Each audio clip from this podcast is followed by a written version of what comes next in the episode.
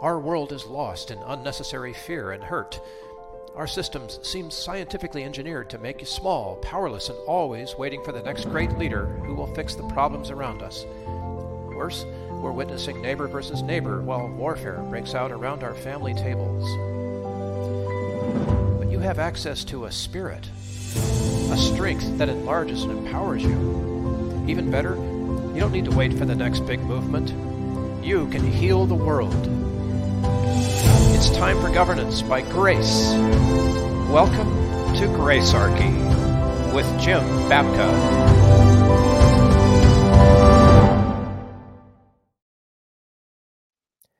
Jim, I am like so impressed right now because I learned this morning that something amazing happened in 2011. And I thought the thing that happened in 2011 that was amazing is that Rebecca and I got married. But I guess that's just small potatoes compared to this. It, yeah, and it came out of that Republican thing with the people who were like opposing the speaker's election in the House and got those rules passed. So I want to talk today about three bills that have been introduced in the Senate by Rand Paul, right, for the last I don't know 11 years now, and are going to happen again. The, the Read the Bills Act, One Subject at a Time Act, and Write the Laws Act. And people, if you dig into this stuff, you even read just a little bit about these, your minds are going to blow because Congress is taking our money and themselves for a ride that they don't need to be taking. So let's talk about this. And oh, and boy, by the way, they can come and enforce these uh, crazy rules that they make on us too. But let's start at the beginning, man. I I am like, as you know, I'm on about this stuff. Can we start with like the the whole review again of what's a law and what's a rule and how that works in Congress? Just yes. for level and, setting. And j- let me just add to your introduction, if I may add, I'm sure that the wedding was more significant. However, oh, it was.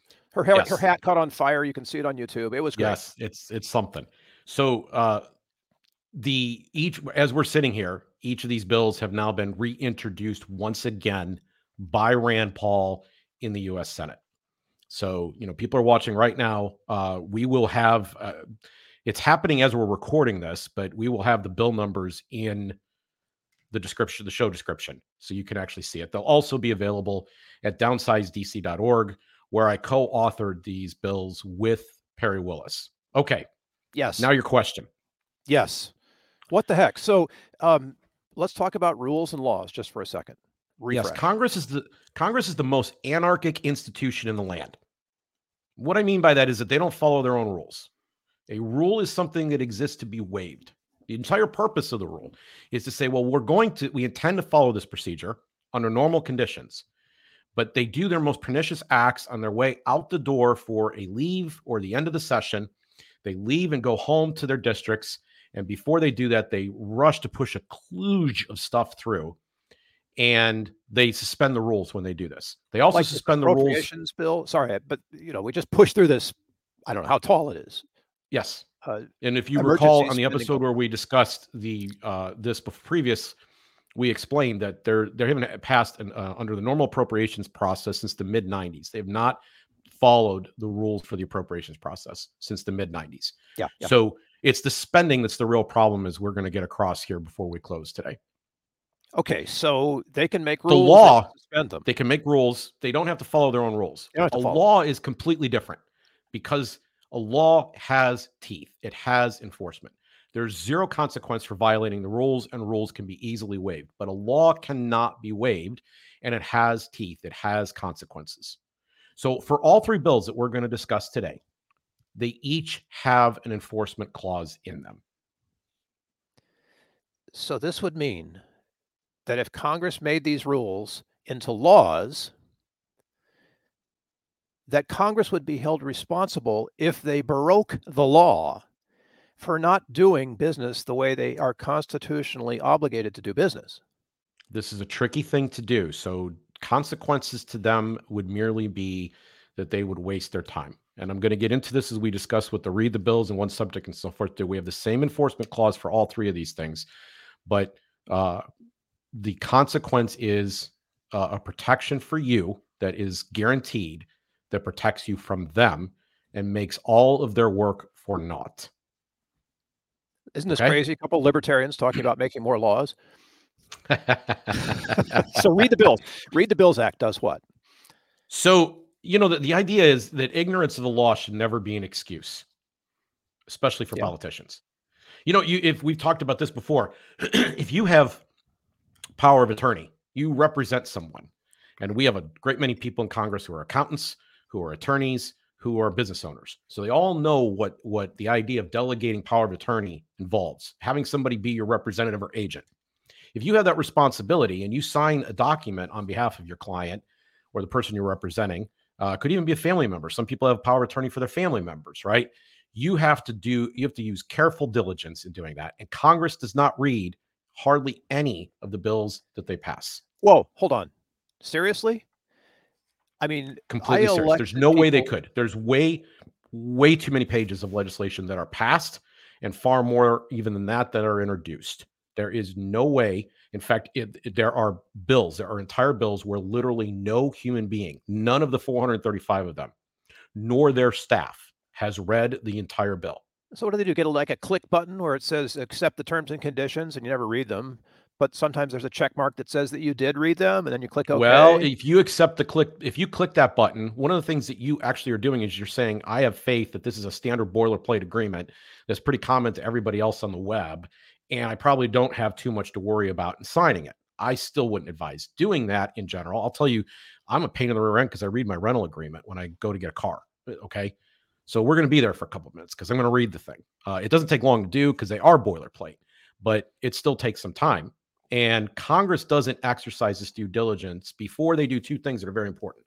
One, they impose uh, a- regulation or an order upon you that is binding to you in your life and comes with consequences. And two, uh, they spend money, lots of it, ours. uh, any anywhere from tens of billions to hundreds of billions of dollars at a chop without reading about why. without reading about it. so somebody is actually telling people, okay, you need to do this thing, Bill, Congressman Bill, because it has these benefits. And I go, okay, I'm voting for the bill. That's exactly right. So here's what we're going to do about that. Yeah. Here's what we're going to do about that. First, we're going to say that before you cast an affirmative, if you if you're going to cast an affirmative vote, you're going to vote yes to spend more money, retain a program, whatever. You're going to Do sign an affidavit saying that you have either read the bill or you've, you've heard the entire bill read. Now And we're going to make it. There's a there's a there's a provision here to actually read the bill on the floor, right? Yes, yes, and this is my favorite part of the bill because the requirement, uh, you know, these bills are very long, and the mine will procure what the hiney will endure. So if this was the law and a quorum, which the Constitution defines as fifty percent plus one of the members, and we're open to some discussion about what that should be, but we have it presently listed as a quorum, has to sit and listen to a literal word for word in order the reading of the bill from start to finish before the vote because the mine will procure what the honey will endure. And I guarantee you the bill will be a lot shorter. All the bills will get shorter. They will cover less ground. They will be much more concise and direct if that is the requirement. It's going to eliminate pork barreling and some other things too. And what do they call it when they stuff other things that would never pass? Yes, which we're going to get to. We're going to get to that next. We're going to get to that next. Let's not get I ahead of know, I know. I'm, We've got to build a director set too, but it will be shorter, simpler, and cleaner. And then the bill says that starts a clock. So for the next seven days, the bill will be posted online. I've kind of got ahead of where we were planning on going. I think we were going to talk about sunshine. oh yeah, no, I, I was going to ask you because this sounds to me like the, the term they throw around is sunshine. So it's like throwing some Yep. light on the subject, right? Yep. So, So, we're uh, doing a waiting period. That's how we're Yeah. addressing this. We're giving them a waiting period. So the reading's done. The out loud reading's done. Uh, before the final vote can be taken, the bill should be posted online for seven days. Where do we get the seven days figure? So there was this concept tw- 15, 20 years ago that if you're going to buy a gun, you should have a cooling off period before you were able to acquire the gun. And we thought Congress should have a cooling off period before it passed legislation. But more importantly, we felt the bill should be posted online for the public to see, to be able to read. So you should be able to read it, Bill. I should be able to read it. Everyone listening to us right now should be able to read it. Every American should be able to read it. Their favorite watchdog group should be able to read it. So should their favorite talk show hosts and programming they're watching. Like everyone should have a shot at this bill for seven days to know what's in it because now we know it's coming up for a vote. And this is the time when I wish people would kill some of these bills while they were still in the cradle. But this is the time when it most people are going to be paying the most attention because the bill is about to come up for a vote. And so we want to make sure that this uh, that, that they have a chance to uh, address the bill. Uh, the public has a chance to address the bill with their congressman during this crucial period right before the vote's going to be taken. Can I play devil's advocate for a second? Please. So we heard during the whole Speaker McCarthy issue that this was obstructing business as usual, that this would end, you know, the way that Congress is able to do it. It would drastically impact the efficiency, and that a few people could, by just saying no, stop everything. How do we respond to that? Um, this is representation in action. Almost the entire document we call the Constitution is designed to do exactly what you just said. And if we get down to brass tacks, the concept that you're talking about is something called gridlock. Now, I'm of the belief, uh, and I think most Americans actually are, that mo- most of what Congress does pass is not good. It's undesirable, and some of it is downright bad. So if you say we're going to slow everything down, what you are saying is we're going to slow down shady deals, we're going to show slow down big spending, we're going to reduce the number of programs that the government has. If those are some of the consequences that come out, I think on balance, this tends to be good. There are no perfect solutions, recall. There are only trade offs, and the trade offs come out heavily in favor of this, and they have the cumulative effect. Well, I mean, the organization that's pitching this, the one that I run that does this, is called Downsize DC for Pete's sake. So we definitely wanted to try to create an environment where there would be less incentive or, or improved incentives to actually be diligent and pass things that the American people would actually want, as opposed to just any willy nilly thing they could possibly shove into a bill. So and this is the uh, same, Bill. This is the same kind of prudence you have to exercise at your family table when you're trying right. to figure out where you're going to spend your money and how you're going to spend your time. You have to do the exact same thing. They do. They spend our money uh, irresponsibly and without consequence to them. So we need what? some protection, some measure that forces them to have some restraint. Can you look into the, the crystal ball a little bit and say what would happen if they did this and somehow managed to ramrod a Read the Bills Act through that was really bad and that like didn't have teeth? Oh, I mean, they have a read the bills rule right now that they can easily waive.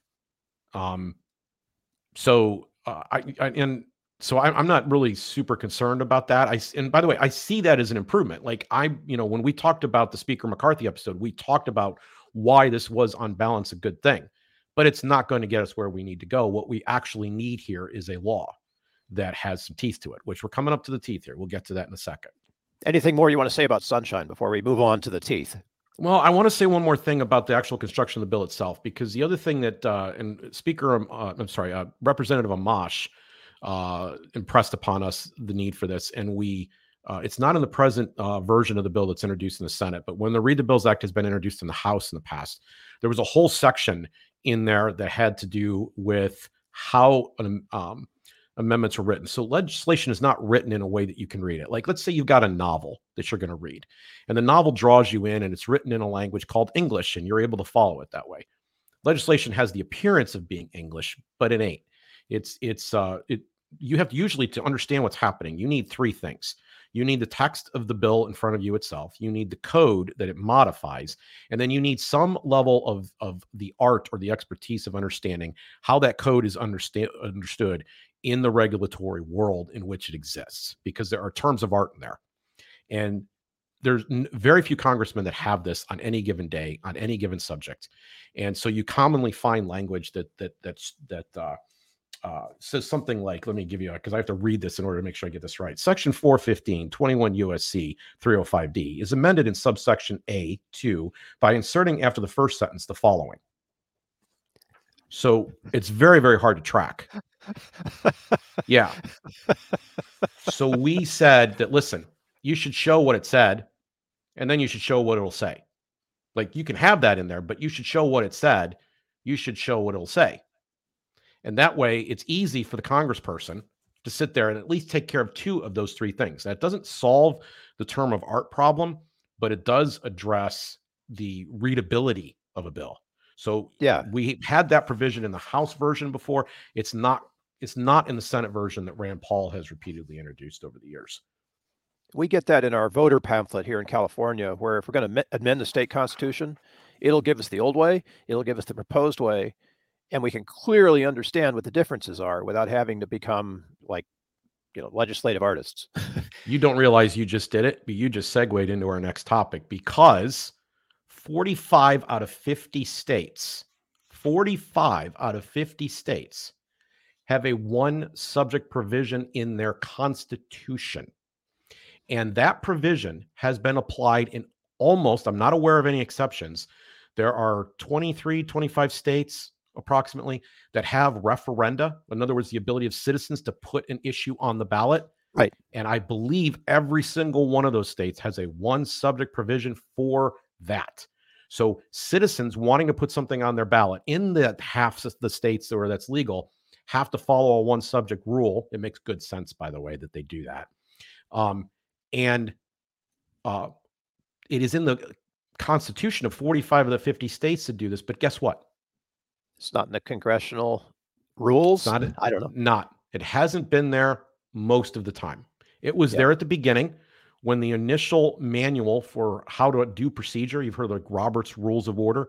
The initial manual for procedure was called the Jefferson Manual because Thomas Jefferson was the was uh, the second vice president of the United States, and while he was in the Senate, being the kind of guy he was, he observed what was going on and he started making notes and he created a rule guide that can, that became the perpetual rule guide for decades to come. And it did also have a one subject uh, provision, and it had a reading provision, which required the full read aloud version of every bill, not once, but twice before a vote could be taken. And these are good ideas, regardless of Jefferson's position on things like slavery. Yeah, yeah. A good idea is a good idea. Yeah. Even if he's a broken clock, it's a good idea. It's a good idea. So one subject yeah. at a time. Uh, just to be completely transparent about this, this simply means that if you're going to have a bill to do something, it does one and only one thing. It doesn't yep. have right. a whole bunch. It states it right in the title like, of the bill. There's yeah. just a title right at the top, clear, descriptive, one topic. That's it. Okay. Are there are if there you, any exceptions? No. Like spending bills, um, appropriations. No. So bills? the way the appropriations bills work is that the committee that is over charge of it can only allocate funds that relate to their committee.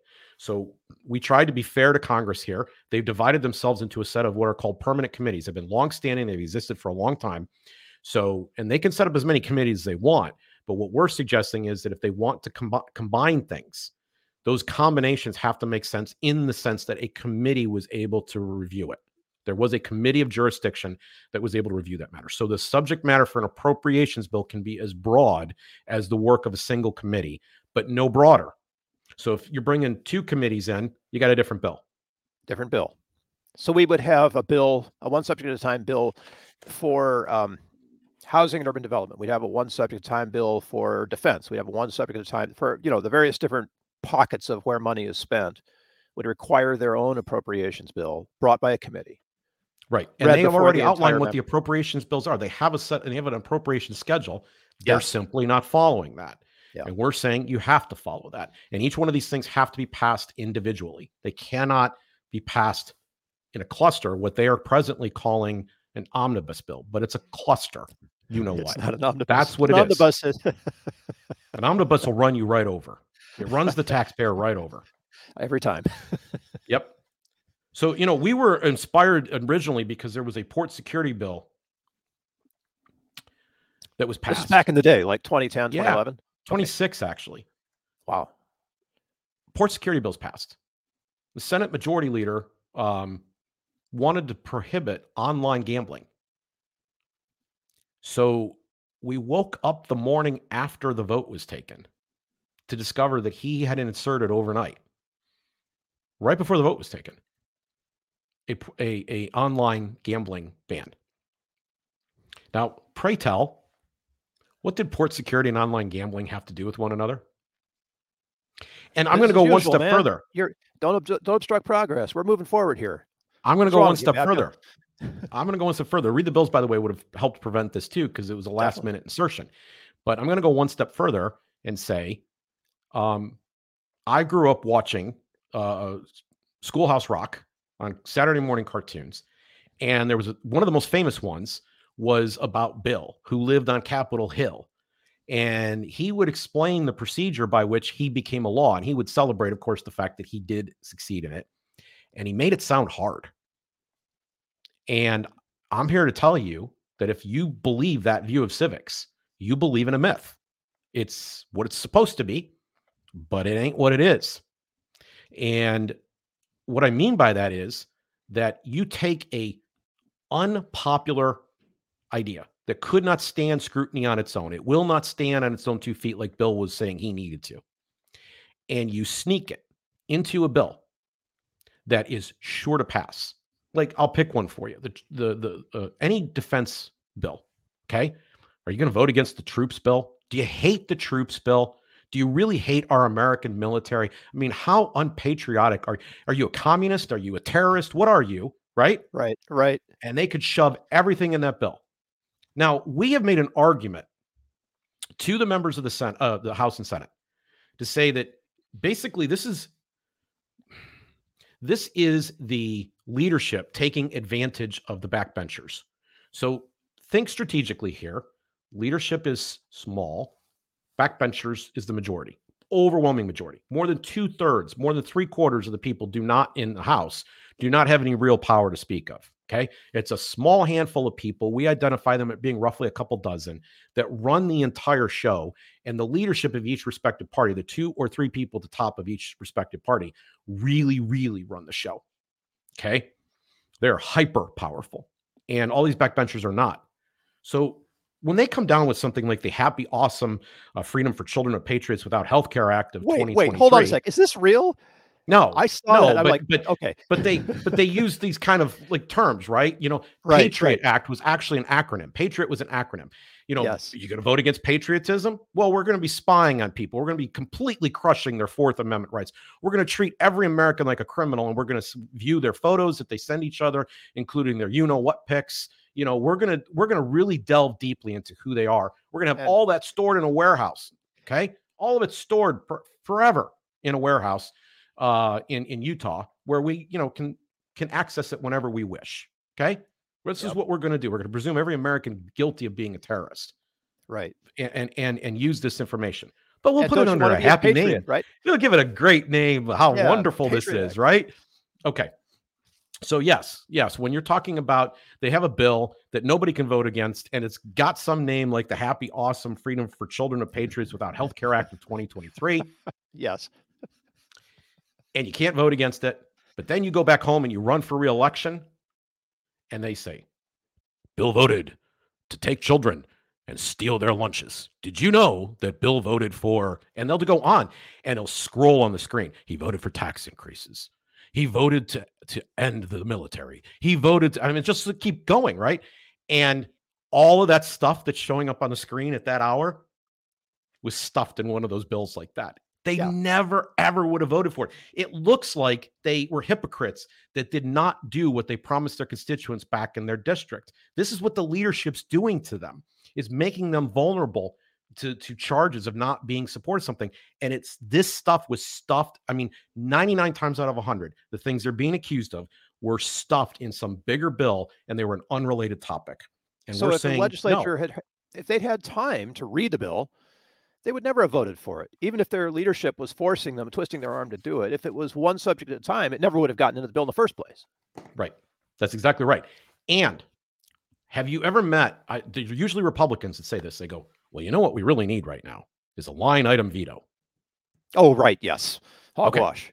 Line item That's vetoes are unconstitutional, and they also a separate. Uh, they also ruin what is probably the best part of the main Constitution. I love the Bill of Rights, but if you take that out and you look at the original articles that were passed, there was a balance called the separation of powers. Yes. and it destroys it and makes the president more powerful. And all you need to do to put this idea completely to bed is to tell the Republican who says, "Well, you know what Congress needs is a line item veto."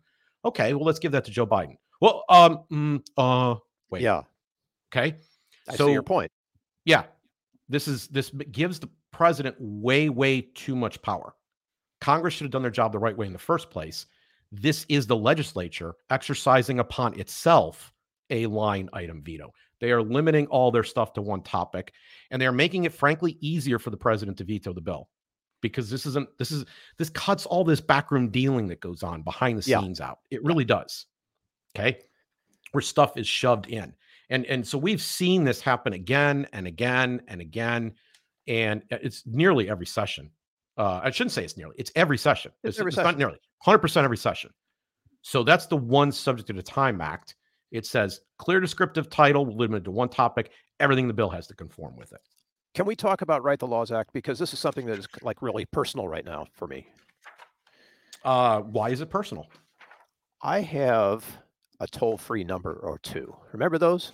Used to be able to call them and the Yeah. party that answered Yeah. pick up the charge. Yeah. So I have those. And it turns out that the FCC or somebody has decided that people who have toll-free numbers and use them for marketing purposes by sending text messages from them fall under a regulated category. Well, I don't use them that way. I use them for the convenience of my customers. And not only does the FCC decide that there's a regulated category involving toll-free numbers used for text, they also decide that people have to have an option to opt in and opt out. And if you have not signed the thing that says that we're in compliance, they can take away your toll free number. So, in order to do this, I've had to hire an expensive attorney to write a very expensive terms and conditions for me that I can post on my websites that explain how and why it is that we use toll free numbers, which basically we've always used in the right way. We haven't used them to spam anybody, we haven't used them to advertise, we haven't used them for anything that the FCC now wants to regulate their use for. So, it's costing me money to be able to sustain my own toll free numbers, even though I don't use them for the purposes the FCC wants to regulate.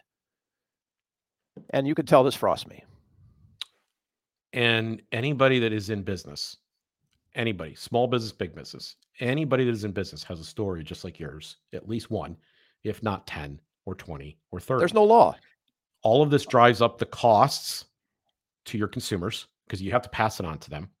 And all of it makes your business harder to do. And it is easier for major corporations who have large departments to comply with this stuff than it is for the beginning entrepreneur. So it, it actually stifles small business the most. Oh, yeah. It's onerous. Um, James Madison, Federalist number 47. He says the accumulation of all powers, legislative, executive, and judiciary, in the same hands, whether of one, a few, or many, and whether hereditary, self appointed, or elective, may justly be pronounced the very definition of, are you ready? Tyranny. So, Congress, we, there's this idea in the con of this, uh, we'll get into in some future episode of a social contract that we made, and we created a constitution that create that creates or empowers the government that we have. Where allegedly, you and I, I don't remember being at this event, uh, agreed that there were certain powers we would give up and we would allow to be held uh, in in an entity called the government, and that those powers then would be exercised for our benefit. We, in setting this up, said we want to make sure that we're not taken advantage of by any one of these parties, uh, a judge, a president, a king, right? We wanted to keep that from happening. So we divided it up into three parts. And uh, we said that there was going to be a legislative, an executive, and judiciary branch. Now, every time a regulation is promulgated, it comes from the re- executive branch. The Sure, executive yeah. branch's job is the enforcement. Judges don't have the power to enforce, Congress does not have the power to enforce. What Congress is supposed to do is legislate. So one entity makes the rules, another entity um, implements or carries out those orders. A third entity uh, looks at whether or not the main document, the, the law that's supposed to be governing all of them, was followed in the process. So these are all designed to be what are called checks and balances. right. Sure.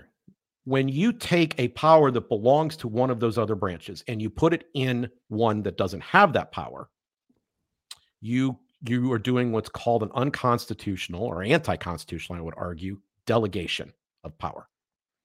Only we were able to delegate power. That's all we were able to give them. So what ends up happening in this particular situation, I'm I'm I'm gilding this a bit, but I want everybody to understand is that unelected bureaucrats end up making laws instead of Congress doing it for them. And Congress has been a willing participant in this game. They have wait, wait, hold, said, hold, hold, time out. You used the L word. so one? when you said unelected bureaucrats make laws, yes, because they're the unelected bureaucrat can decide to do things in a certain way, and that is enforceable under the overarching law. Correct, and and those right. provisions never crossed the desk of the Congress. Now, Nancy Pelosi has a very, very famous statement when discussing Obamacare during the debate. She said, "We're going to pass the bill. We have to pass the bill in order to find out what's in it. To find out what's in it." Yes. Okay. Almost everybody thinks that when she said that, and I get, I've been asked this question a hundred times over the years on various shows and different things, that when she said it, what she was talking about was the fact that they don't read their bills. She was not. What she was talking about was the fact that there were going to be something in the neighborhood of 126 different panels, commissions, boards, and agencies created to help execute and implement the law. And since there had not yet been established, since they had not yet hired their personnel, and since that personnel had not yet actually written the rules for them to review, we had to pass it so that they could those events could occur and then we would be able to know what they were. Yeah, I'll start a business that way any day, man. With with federal exactly. funding, I can I can run that business right until, you know, forever. Right. And so what they did is they delegated out a ton of their legislative capacity out to people that didn't even exist yet. Like these entities that were going to be doing the work, the people in those positions, these jobs, that would be a more accurate way to say it, didn't even exist yet. And so, yes, and yet, we had to pass it in order to find out what was in it. And those jobs that didn't exist were in charge of making the regulations for which you, me, and everybody else in America is criminally liable if they don't follow. Yes. So, you know, you take you can take the IRS, the FTC, FTC, OSHA, or even your situation with your 800 number, right? the agency promulgates a regulation that citizens must obey. So that by definition is legislation. If they were making rules that govern how they were going to run their own agency, not a problem. Every not entity problem. makes its own rules as to how they're going to get things done. We're going to answer the phone on the third ring. We're going to get a report out by Friday. Those things they can do that all day long.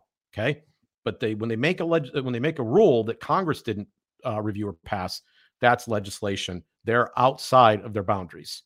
Two, they can bring charges against citizens to enforce these rules, which, by the way, was in their purview. So if the law exists, they are the enforcement arm, but they, they're acting there in their executive capacity. But please understand, they passed it and then they enforced it. And we were trying specifically to separate those two things. We do this at the county level too. You've got the sheriff and then you've got the commissioners. They do not, the, the sheriff doesn't write his laws and then go out and and kick people around and make it do it. And you can understand the self dealing that would go along and why this would be possible. Yeah, and Wild West, in the bureaucracy, we've got the revolving door, right? Where people work for the bureaucracy and then go out to a cushy job in the private sector. They come in at a higher level in the bureaucracy and they go out to even higher level in the in, in the private sector. Okay. Three, they adjudicate their own enforcement. So I want you to notice that so that they first acted like Congress, then they acted like the executive branch, and then they set up their own courts. Several of them right. have their own courts. Yeah. Keeping IRS. Being, IRS is the biggest offender here. But the, the, what they're trying to do is make sure you can't actually get access to the courts, and they they have an unlimited amount of money and capacity to fight you. You you do not, and they want to wear you down. So even if you're right and you can win and you can keep winning all the way up to the US Supreme Court, every single level is a piece of expensive friction. And sooner or later, you're just going to give in because it isn't worth the fight. It isn't worth And this yeah. is what they do right now. And we're saying that those options one and three are completely outside of their purview. They are unlawful delegations of power. Only so Congress can legislate. So focus on number two. Let's take Obamacare because why not? Um, what's it called? The Affordable Care Act. I'll be I'll be yep. politically correct here. The Affordable Care Act was passed so that we could figure out how to implement it. So the proper way to have done that would have been okay, let's figure out how to implement this. Before it's implemented, all of the agencies responsible come back with a Write the Laws Act bill and say, uh, Congress, here is what we need in order to be able to do this Affordable Care Act that you've passed. Put this into a law, read it in front of everyone so everybody understands uh, you know, uh, and then we'll implement it. Once there's hope, a law, we'll I, implement you, You've explained it perfectly. I love how colloquially, how basic you made that. Okay. Yes. Here's here's the things we need you to do. Come back now and, and pass that. That's exactly right. what should happen here. So right. Congress has a chance to look at that and then debate, and and hopefully there's a read the bill provision so that they are taking their time to do it, and everybody gets to put their comment in, their two cents in, and maybe even stop a bad regulation or some portion of a bad regulation from becoming law. we also said in the Write the Laws Act that we created a review process for past legislation. I, I, would like to add to this. I wish we had like a Sunrise Act that we could put with this, or Sunset, I should say, Sunset, where every single thing that that is law has some period where it all comes back to be reviewed again after we have a provision like write the laws in place. But we've got to get write the laws in place first. Um, but uh, um, w- there should be some review uh, immediately of all the stuff that was done uh, over some period of time, year, two. I don't know what it needs to be for, where everything gets brought back to Congress and Congress has to vote on it. It will be a really busy season, a busy time. But you know, we've got stuff that's been on the books for a long time that no longer f- serves or fits us. We've got hey, stuff that's been on the books that's been a constitution, right? Think, and think all of that stuff should come up. Lawyers, everybody could come up, and we could fund a whole review and the the the the process here would say if they don't have time to get to it, it's gone. Like they have to do this if they want to put that keep that stuff going too. So there'd be tremendous pressure to get this right. Um, and well, and and that would we would actually downsize DC just with this provision all by itself. There are there are certain parts of the bureaucracy, let's say, that work okay, and there are some smart people in there who are frustrated by the way that everything doesn't work right? And a lot of those people have retired in place, but there's smart people down there eh, that we could use to help make this work better. And I personal experience now with Affordable Care Act in California, some of those people are really on it. And they're yeah, they told me, no, there's you know, they're frustrated. In fact, I almost wish they weren't quite as diligent. I have a friend who moved to South America and spent about two years down there. And he's like the great thing about their government, even even though it's it's technically more tyrannical, is that the people that are in the bureaucracy are fundamentally lazy uh, Americans are not, our bureaucrats are not fundamentally lazy. They actually yeah. do, with great diligence and belief and faith and confidence, try to uh, to get their agendas uh, accomplished. But their agendas are exactly that. They're interferences with human happiness. They violate the principle of human respect, which says that every time that you use uh, uh, force, whether it's violence or theft, to get your way, you're going to diminish the happiness, harmony, and prosperity of human beings. It's just automatic that that's what's going to happen. And so we want to see them stop engaging in this practice as much as possible. And we are uh, downsize DC after all. Now, having said all this, you want to know about the enforcement provision, right? Yes. How That's did these things actually become laws? Okay. If Congress, every one of these bills has the following provision in it. If Congress passes the law without following the provision of the Read the Bills Act, if that's the law, or the one subject to the Time Act, if that's the law, or the Write the Laws Act, if that's the law. Every time that they pass the one of these bills that where they fail to follow the existing law provision, and you, Bill, find yourself in the dock. So let's say you don't do the 800 number thing they wanted you to do. You say, uh, heck with that. And you find out that they didn't follow the one subject at a time act. Then you would be able to show that evidence to the judge and say, your Honor, they didn't follow the provisions in this law. And the judge would kick the case to the curb with impunity. Now, when I say with impunity, that means it can never be brought up against you again. Okay? So if they want to waste their time passing laws where they're not going to follow the provisions that we've spelled out here, they can do it all day. We don't care. Like, don't bother. Skip reading. Skip the reading provision. Go ahead and waive it. But it doesn't actually apply. It's now a recommendation it's actually not a regulation or actual legislation that actually is binding to us in any way. It's not enforceable. Try to enforce it, but we can go to that third branch and say they didn't follow the rule and this is the law. Out it goes. Any chance that the third branch, which has become more and more partisan, would say, no, Bill, you're crazy. This is obviously their intent. So therefore, you're frivolous. Comply or be, you know, coerced two things. First, uh, of course, And I would say that we have had the best track record of success of the three branches from the judiciary, which has subsequently made itself also the weakest.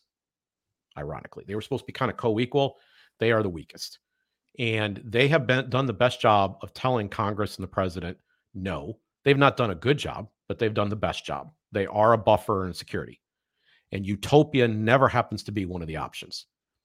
True. But the second fact is that there are abilities to appeal decisions that are made. And sooner or later, your odds of finding the right judge, even if the first judge, for example, gets it wrong, increase. And the court of late that has done the best job of protecting liberties has been the Supreme Court. They've made some edicts. They've come down and said these things are not. And I know that there's some some exceptions, but on balance, uh, for example, they've tremendously strengthened the Fourth Amendment in the last few years. Uh, basically, the last half of the previous decade, they started doing so. And so, you know, uh, that there's there's things that can be done here. And I'm not saying the work ends with all of this, and I'm not saying we arrive at utopia. Everything is about the trade-offs and how they they lay, and this would dramatically change the incentive field. Now, I want to say something about the One Subject to Time Act that is very, very urgent and important. And that is that, in, in addition to the fact that Rand Paul has introduced these bills in the House and Senate, all three, I'm sorry, in the Senate, all three times, the House has consistently introduced the One Subject to Time Act. They understand this backbencher appeal very well. And the provisions of Read the Bills and One Subject were in this recent Speaker McCarthy debate. So, and it was this bill that inspired it. In fact, one of the key, two of the key players in that saga were Ch- were uh, Chip Roy and Lauren Boebert, who were both co-sponsors in the previous session of the One Subject at a Time Act. The One Subject at a Time Act finished the last session of Congress with 12 sponsors total. And uh, I'm sorry, thir- uh, 12. 12. Uh, no, 12 co sponsors, excuse me, it's 13 sponsors. They finished with 13 sponsors and all but one of them has returned to the current Congress. So we have hope and belief, and we will are, are will be in, t- in talks with the office that uh, sponsored it uh, that it will be reintroduced in the House as well. Russ Fulcher from Idaho is the sponsor there. We reached our record um, two, uh, two Congresses ago. So we've we've had two rows. Two con- the previous two Congresses were Russ Fulcher introducing. We're looking for him to do it a third time. The term before that was Mia Love, who's no longer in Congress. And she got us all the way up to 27 co sponsors at the time. Now, most of the people that sponsored at the time are not there anymore. But that bill has actually achieved a certain level of success. We believe it's the first one that needs action. And the best way to do that action is to go to downsizedc.org, which is an organization I presently run and that I co founded with Perry Willis, who co wrote these bills with me and the help of the William J. Olson Law Firm. The uh, the bills, uh, we have a plan there involving getting 300 people in every single district in the country who are willing to go in waves of three, five, or six to visit their legislative offices demanding that these bills be sponsored. When we reach a point where we're at a majority, I'm hopeful before it'll come up for a vote. But once it does get to a majority, we can have a, uh, we can petition. Uh, the members of the legislation uh, of the legislature can petition. It's called a discharge petition so that when we get to 218 representatives, they can uh, or more sponsoring the bill, they can, uh, if the leadership still doesn't want to cooperate, they can use something called a discharge petition bill, which automatically brings uh, the bill for a floor vote. But I think we would get there long before that point. And the One Subject at a Time Act is the gateway to read the bills and write the laws, in my opinion, based on the history that we've had on this. What we need is more uh, at Downsize DC is more resources to get this done first of all, I've got to say congratulations. It's been 13 years now on this 12, 13 years that you guys have been working on this. I, probably longer than that. To get it to this place, uh, some amazing support in the Senate from Rand Paul. And I hear what you're saying clearly because the House, it sounds like to me, based on leveraging the Speaker McCarthy uh, period of time, experience, whatever knowledge, is is in a place right now where there could be a tipping point and yes. taking advantage of that tipping point. And I encourage everybody who's listening to go to Downsize DC, find out how the 300 works. Uh, become part of the effort to do this because it'll hit us in our pocketbooks until we do something about it, folks. And and it's up to us. It really is. If I can put and and the, I really on it. I, I don't want to like uh, anybody to miss this. We did a whole episode about Speaker McCarthy a couple of few episodes ago, and Speaker McCarthy that Speaker McCarthy battle. I mean, the terms of it and the, the ones that were being shouted the, the most by the likes of of Lauren Boebert and Matt Gaetz were the very things that are that we're, we've talked about today. This was top of the list stuff that they wanted to put emphasis on. We did this. The people who've been involved with Downsize DC, all the people in the Downsize DC Army, God bless you. This we were the ones that made this happen. Our time, our perseverance is what made this happen. I want to introduce or maybe perhaps restate a term here that's very interesting to me in this conversation about how to get these amazing uh, bills into law transpartisan. I hmm. see this impacts both parties equally well.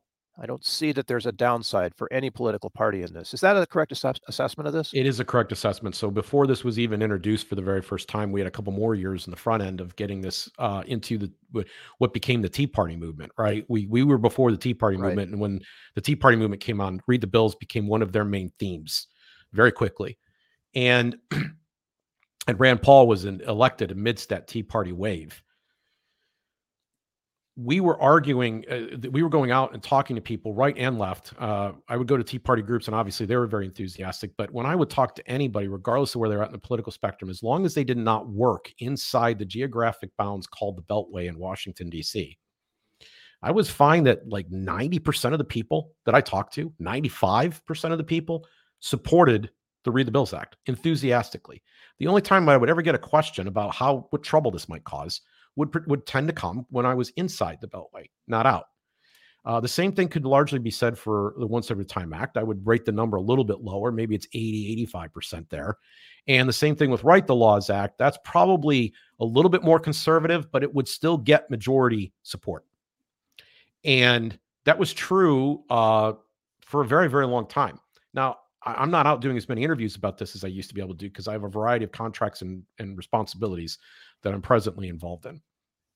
But uh, when I was doing this in my heyday, it would make common sense. And I would go on to talk shows, which I think is even more dramatic, where they're talking about this stuff every day.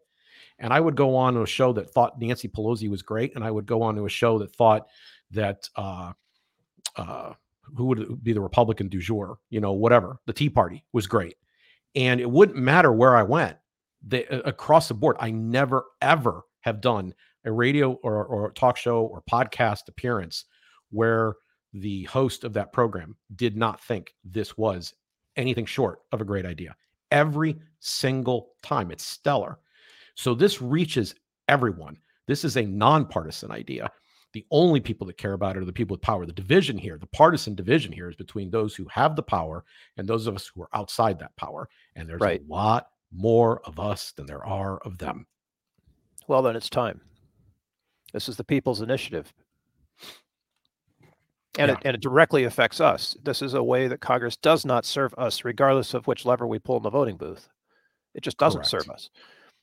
And we can help we can hold it accountable by getting it to pass these laws. Do we have any other way to make a citizens initiative work on a federal level? No, we have to get this done through Congress.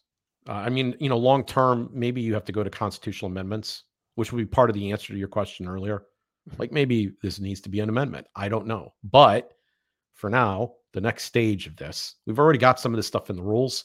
We need to get this stuff into law so that you're actually protected. And Congress is more likely to abide by it, not waive it. I, uh, you know, because I've been in this, Jim, for with you now for a while on these things. But what let me just reassure you if you out there are listening to this after 49 minutes, you're still listening to this, and you want to do the, the homework to figure out how this could affect you, I have never seen a set of simple laws that come so close to home as the Read the Bills Act and the One Subject at a Time Act and the Write the Laws Act. These are very, very personal. As a business owner, yes, but as a citizen, even more so. Because citizens, we are in, you know, deep hawk right now in America. And part of the reason that we're in so deep is because we haven't had Congress doing its job. And if nothing else, these laws would make Congress do its job better than it has. Let's just say that better than it has. and in a way that is transpartisan, bipartisan, even nonpartisan. So, Jim, give us a grace point to sort of bring this all home. My work at uh, Downsize DC precedes a lot of the spiritual thinking that I've been doing that tends to be the hallmark of this show. But it's still consistent. I believe that the problem, Bill, is how government spends its money. Most people will acknowledge that there is a tax and spend party in Washington, D.C., and then there is also a borrow and spend party. And at times they hand each other their yellow dog eared scripts and play the other side. When they compromise, they, they, they agree that they will spend more in every instance because they are both focused on the revenue method and not the spending. What has been missing all along has been somebody address the spending. Now, I want to throw out a hypothetical example to you. This inspired the creation of Downsize DC itself. If I were to take all of the dollars that the federal government collects in taxes in a given year and pile them high like autumn leaves, and then set them on fire, let's leave out the ecological or environmental damage that such an act might do. I will argue that you will be better off, despite the fact that they've taken your money. The real problem is how they spend it. And if they spend it, they had to get it from somewhere, even if it's deficit spending. The spending is where they authorize people to come in and implement the various acts and deeds that they impose upon us. The spending is the nub of the problem. In fact, if you ended the spending, the well meaning, smart people who work in the various bureaucracies, who work in the various halls of government, would go home and find another way to go make a living. And that way would almost naturally, in almost every case, be more honest, would serve their fellow man. So I am suggesting that the spending is the problem and the downsize DC is a moral imperative. It's the only way to get, uh, in, in some gradual sense, in some evolutionary sense, to a state where we actually practice consistently a principle of human respect. I believe that if we want to encourage the happiness of others, if we want to promote a society that reduces the conflict machine and expands grace, if we want to live in a voluntary society where we learn to look out for one another and we voluntarily act in acts of compassion that bring community together in solving problems, we have to find ways to do this. You already eloquently said, and I want to echo, that these are high leverage, efficient ways to get the job done that don't pick a team in doing it. And so, for that reason, I call on everybody who's within the sound of my voice right now to do two things go to Downsize DC and sign up to be one of the 300. And number two, share this podcast and what you've learned here with your friends so that we can move ever closer to the Gracearchy that we seek.